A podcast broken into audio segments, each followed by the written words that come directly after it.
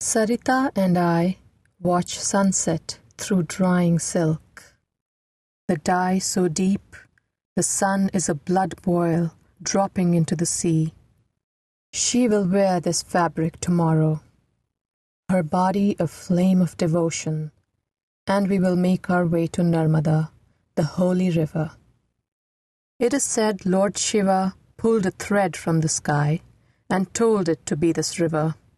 Now he lives here, a column of light where Mandata Island opens like an eye between two slips of water. As children, Sarita and I climbed out of our father's boat onto this island. He lifted us, lowered us until the river curled over our faces, and the world went quiet. We stood up and heard his chanting. Shantam Padmasanastham, a prayer to Lord Shiva. Now, as sisters alone, we step from a boat and lower our faces to the water. We fold ourselves to the temple floor.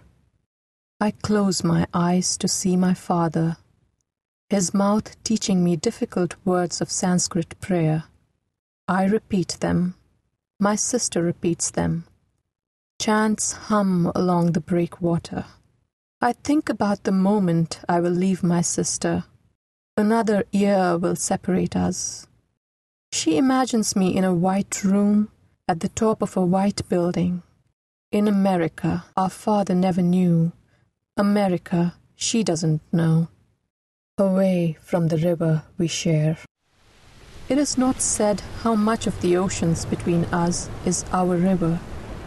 Homesickness is the only measure. Pinpricks of sea spray glinting on headstrong wind, a burn of salt in the throat.